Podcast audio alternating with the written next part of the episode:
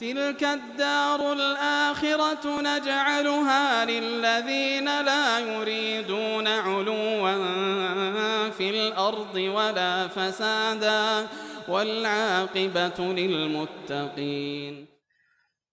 بسم الله الرحمن الرحيم. الحمد لله رب العالمين والصلاة والسلام على المبعوث رحمة للعالمين. نبينا محمد وعلى آله وصحبه ومن tabi'ahum bi ihsanin ila yaumiddin amma ba'd. Kaum muslimin dan muslimat, para pendengar, serta seluruh pemirsa yang menyaksikan acara ini dimanapun Anda berada. Assalamualaikum warahmatullahi wabarakatuh. Ini termasuk saat-saat yang terindah di dalam kehidupan dan kegembiraan yang sangat besar kita berjumpa di bulan Ramadan ini di dalam program ini untuk lebih meningkatkan keimanan kita nambah dari kualitas ibadah kita serta membuka pintu-pintu ketaatan dan lahan-lahan ibadah untuk kita semua. Menyentuh hati penggugah jiwa. Tema dari program ini adalah sebuah pembahasan yang sangat penting sekali di dalam kehidupan. Bahkan Al-Quranul Karim diturunkan oleh Allah Subhanahu wa taala di antara maksud teragungnya adalah supaya Al-Quran ini kita tadaburi, kita perhatikan akan kandungannya, menyentuh hati-hati kita, dan menggugah jiwa yang dengannya semakin meningkatkan kebaikan di dalam kehidupan kita. Allah Subhanahu wa taala berfirman, وكذلك أنزلناه قرآنا عربيا وصرفنا فيه من الوعيد لعلهم يتقون أو يحدث لهم ذكرا Demikianlah kami turunkan Al-Quran itu dengan bahasa Arab. Dan kami jelaskan di dalamnya berbagai ancaman. Supaya mereka bertakwa. Supaya mereka punya rasa takut kepada Allah dan supaya selalu mereka memperbaharui berdikir kepada Allah Subhanahu wa taala. Allah Subhanahu wa taala berfirman, "Lau anzalna hadzal Qur'ana ala jabalin la ra'aitahu khashi'an mutasaddian min khasyatillah." Wa tilkal amthalu nadribuha linnas la'allahum yatafakkarun.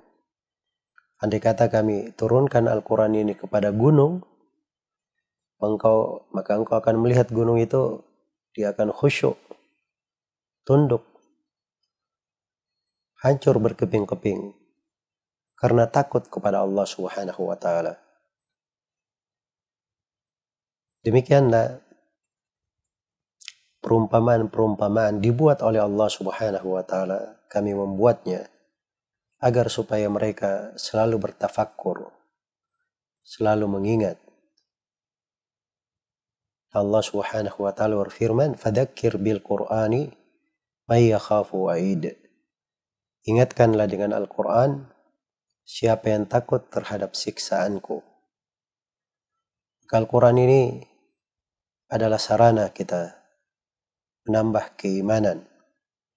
Innamal mu'minuna alladhina idza dzukirallahu wajilat qulubuhum wa idza tuliyat alaihim ayatuhu زادتهم إيمانا وعلى ربهم يتوكلون الذين يقيمون الصلاة ومما رزقناهم ينفقون أولئك هم المؤمنون حقا لهم درجات عند ربهم ومغفرة ورزق كريم Sungguhnya orang-orang yang beriman itu adalah orang-orang yang apabila disebut nama Allah bergetar hati-hatinya.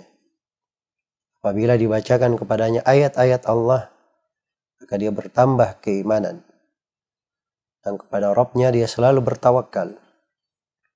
Itu orang-orang yang menegakkan salat dan terhadap rezeki yang kami berikan, mereka selalu menginfakkannya. Mereka itulah orang-orang yang beriman dengan sebenar-benar keimanan. Untuk mereka berbagi derajat yang tinggi, pengampunan dan rezeki yang mulia. Rezeki yang mulia. Subhanallah. Maka kita perlu pada hal yang menyentuh hati. Hati yang kita harapkan banyak tersentuh dengan Al-Quran, menjadi hati yang selamat, yang bermanfaat untuk kita di hari kiamat. Ya Allah subhanahu wa ta'ala berfirman, Yawma la yanfa'u ma'lu wa la banun, illa man atallaha biqalbin salim. Hari kiamat itu adalah hari di mana harta dan anak-anak tidak bermanfaat kecuali siapa yang datang menghadap kepada Allah dengan hati yang selamat. Menggugah jiwa. Kita perlu kepada jiwa yang selalu tergugah dengan kebaikan, gampang terpengaruh dengan ayat-ayat Al-Quran, jiwa yang tenang dengan zikir kepada Allah Subhanahu wa taala dengan Al-Qur'anul Karim, dengan kebaikan. Yang kita harapkan jiwa-jiwa ini termasuk pada jiwa yang dipanggil dengan firman Allah Subhanahu wa taala yang mulia ya ayyatuhan nafsul mutmainnah irji'i ila rabbiki radiyatan mardiyah fadkhuli fi ibadi wadkhuli jannati.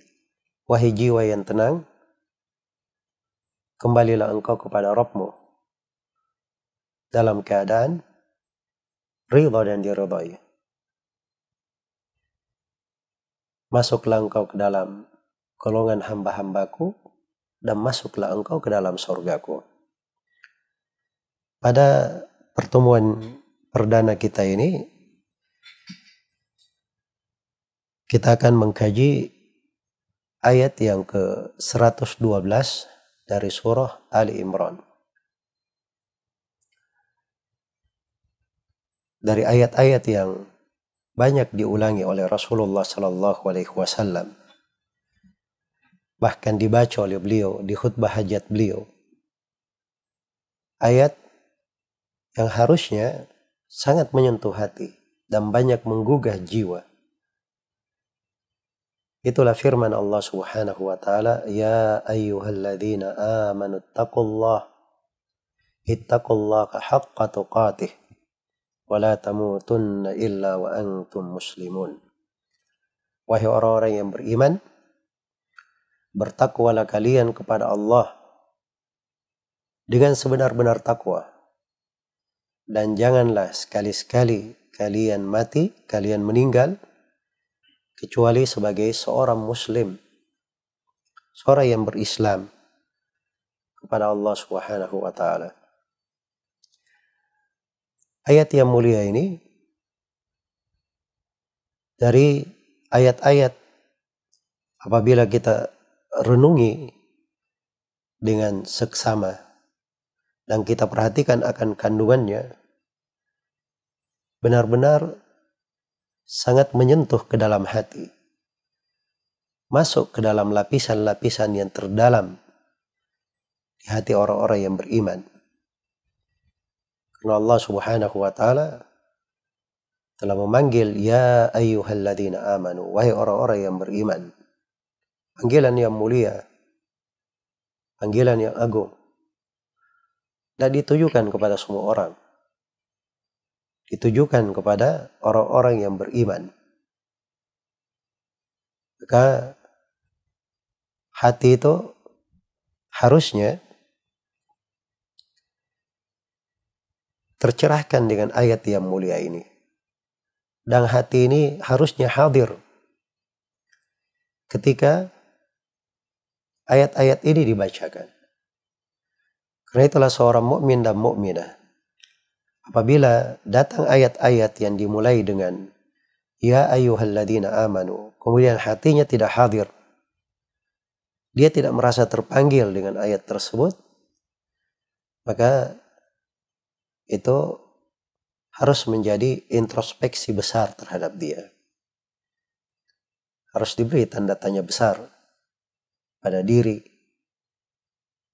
Kenapa tidak tersentuh dengan panggilan Ya ayyuhalladzina amanu.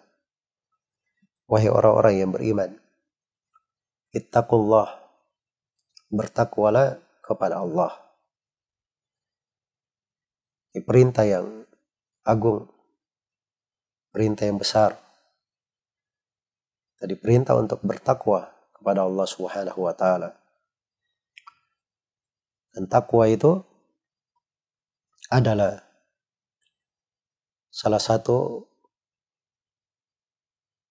masalah pokok yang kita diperintah dengannya. Dengannya seluruh nabi dan rasul diutus agar supaya mengajak manusia untuk bertakwa kepada Allah. Walaqad wassayna alladhina utul kitaba min qablikum wa iyyakum an. Sungguh kami telah wasiatkan kepada ahlul kitab sebelum kalian dan juga kepada kalian hendaknya kalian bertakwa kepada Allah Subhanahu wa taala. Takwa ini adalah salah satu hikmah dari syariat-syariat yang agung. Memurnikan ibadah kepada Allah itulah takwa. Jenjang-jenjang di dalam penghambaan itu tangga-tangga ketakwaan. Menjauhi kesyirikan itu adalah takwa. Memeriksa segala amalan agar supaya bersih dari kesyirikan, tidak terjangkiti ria, itu adalah bagian dari ketakwaan. Bagian dari ketakwaan. Karena itu sebagian ulama membahasakan takwa itu engkau seakan-akan berada di daerah yang penuh dengan duri, kerikil-kerikil tajam. Kalau engkau masuk ke dalamnya, itu tidak sembarang menginjak. Tapi menempatkan kaki itu setelah memastikan tempat yang dipijak itu benar. Tidak ada hal yang membahayakan. Nah, itulah takwa.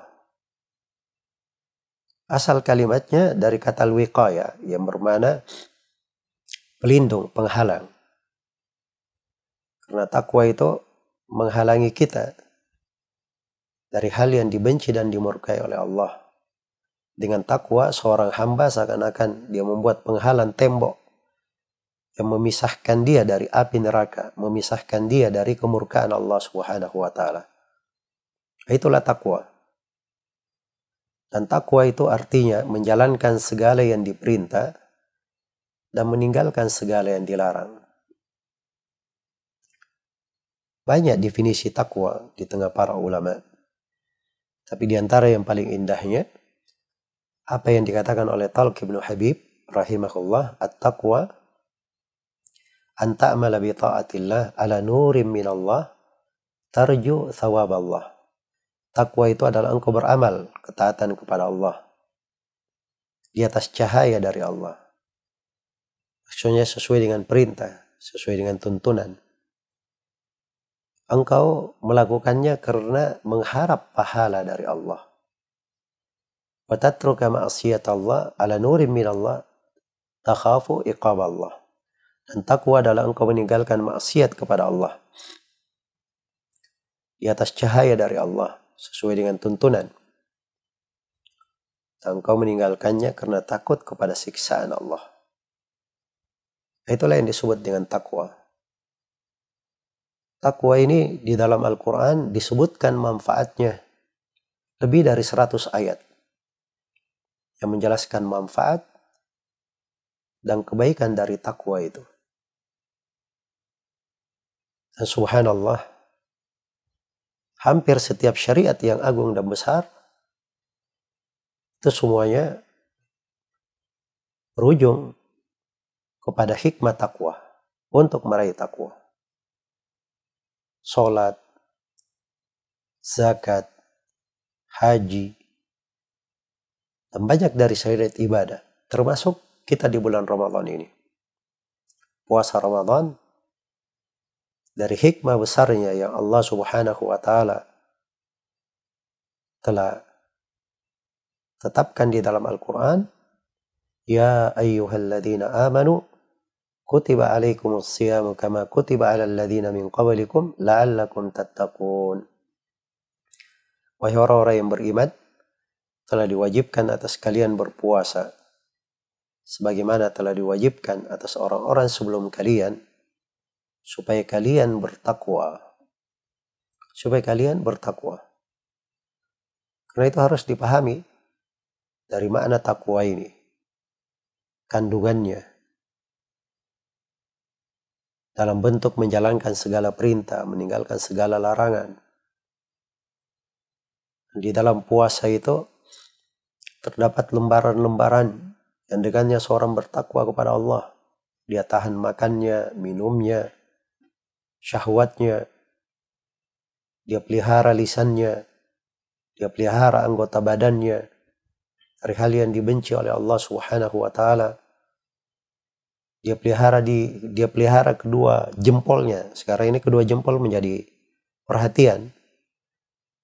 Sebab kita di masa ini diuji dengan media-media, dengan peralatan-peralatan yang hanya menggunakan dua jempol mungkin bisa mendapat kebaikan hingga hari kiamat dan mungkin sebaliknya dengan perbuatan kedua jempolnya ini dia membuat pahala jari membuat untuknya dosa jariah yang mengalir hingga hari kiamat karena menyebarkan hal-hal yang dusta berita-berita hoax ataupun hal-hal yang merusak di dalam agama di dalam kehidupan masyarakat di dalam kehidupan manusia.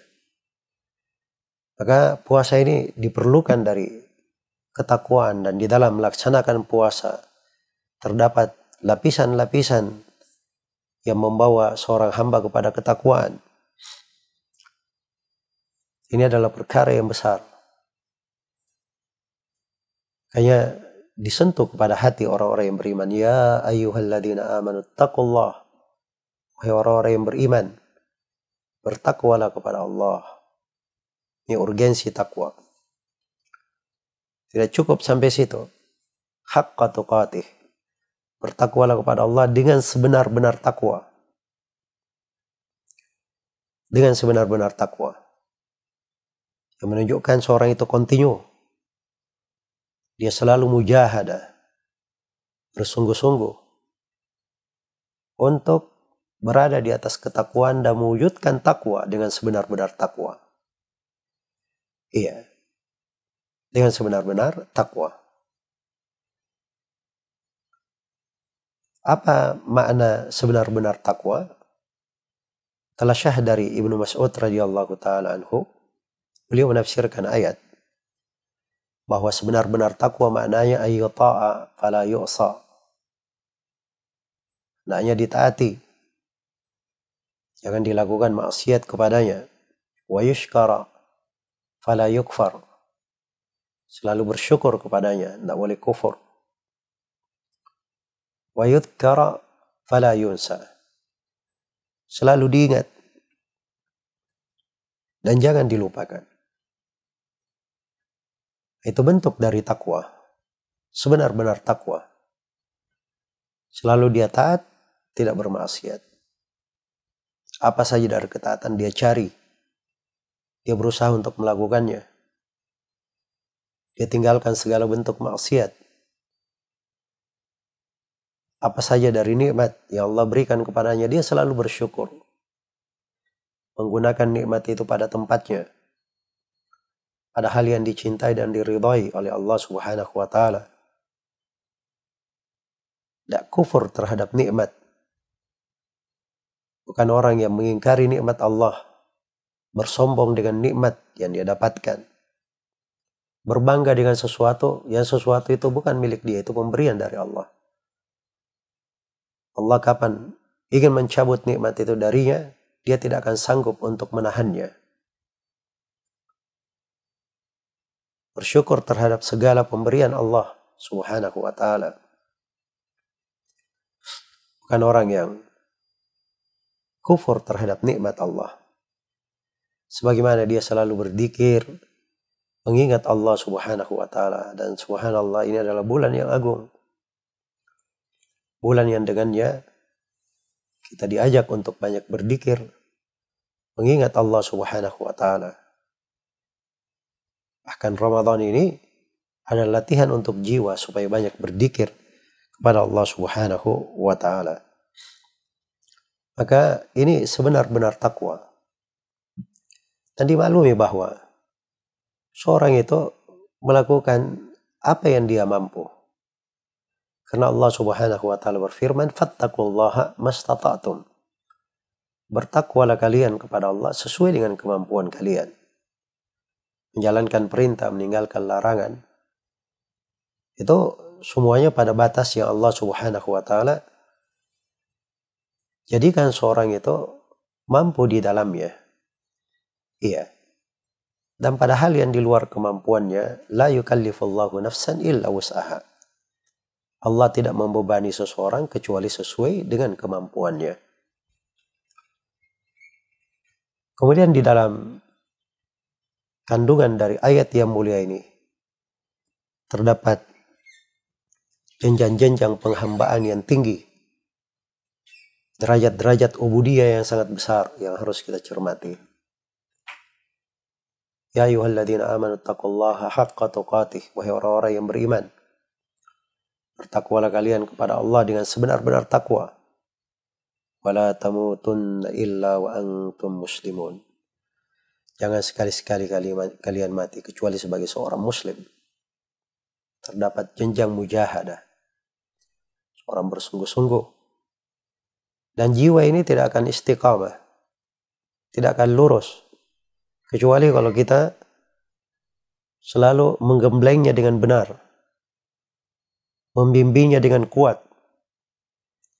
Bersungguh-sungguh di dalam mendidiknya, mengarahkannya kepada kebaikan.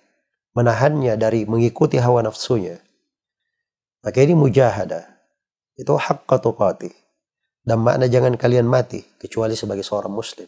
Harus ada ada mujahadah, kesungguhan. Dan di dalamnya juga, di dalam ayat yang mulia ini yang sangat menyentuh jiwa, seorang jangan sampai dia meninggal kecuali sebagai seorang muslim. Ini pembicaraan agar supaya kita mempersiapkan akhir dari kehidupan. Bagaimana kita meraih husnul khatimah. Mati yang terbaik kematian yang terindah. Kematian yang membuat kita beristirahat untuk selama-lamanya. Mati itu bukan istirahat dari dunia. Orang yang mati belum tentu dia beristirahat. Ada yang meninggal karena perbuatannya di dunia, dia tidak beristirahat di akhirat. Harus mempertanggungjawabkan apa yang dia lakukan. Tapi orang yang beristirahat dengan sebenar-benarnya itu adalah orang yang beristirahat di negeri akhirat. Di dunianya dia tidak pernah letih, dia tidak pernah merasakan istirahat. Dia di dunianya banyak beraktivitas, banyak bekerja, bermujahadah. Tapi itu untuk peristirahatan dia di akhirat di sorga Allah Subhanahu wa taala. Maka kita perlu mempersiapkan husnul khatimah ini. Dan salah satu cara mencapai husnul khatimah adalah dengan takwa kepada Allah. Dengan sebenar-benar takwa. Dan cara yang kedua yang disebut di dalam ayat adalah seorang selalu menjaga dirinya di atas keislaman.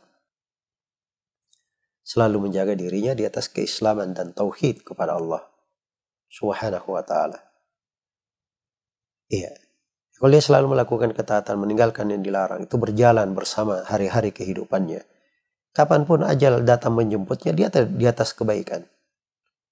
Kapan dia jaga keislamannya, kemurnian ibadahnya kepada Allah. Dia jaga rukun Islamnya yang lima, rukun iman yang enam, dia pelihara.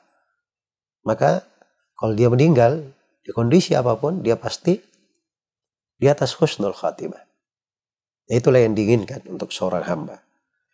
Kemudian terakhir di sini Wala tamutunna illa wa antum muslimun. Jangan sekali-sekali kalian meninggal kecuali sebagai seorang muslim. Keislaman ini subhanallah nikmat dari Allah. Anugerah Allah yang besar. Iya. Kita perlu memeliharanya, menjaganya. Karena itu kita perlu mengkaji identitas kita. Betul-betul menampilkannya di dalam kehidupan kita. Tahu apa identitas kita sebagai seorang muslim. Tahu Islam itu apa. Dia mengerti keislamannya. Sehingga apabila sakaratul maut menjemputnya, dia adalah seorang muslim Apabila dia di alam kubur ditanya oleh dua malaikat, maka dia adalah seorang muslim yang bisa menjawab pertanyaan-pertanyaan malaikat. Apabila di akhirat kelak, ketika Allah bertanya kepada seluruh makhluk, maka dia adalah seorang muslim yang bisa menjawab dengan benar. Itulah keislaman. Jangan sekali-sekali kalian mati kecuali sebagai seorang muslim. Ini mengharuskan kita untuk banyak mempelajari tentang tauhid, mempelajari tentang Islam itu apa, dan mempelajari, menjaga pondasi-pondasi Islam dan mengamalkannya di dalam kehidupan. Semoga di kajian-kajian yang akan datang, kita akan banyak membahas, akan menyinggung sejumlah perkara yang terkait dengan pondasi-pondasi keislaman dan dasar-dasar yang dengannya kita bisa meraih husnul khatimah. Semoga Allah Subhanahu wa taala memberi taufik kepada semuanya. Wallahu taala alam.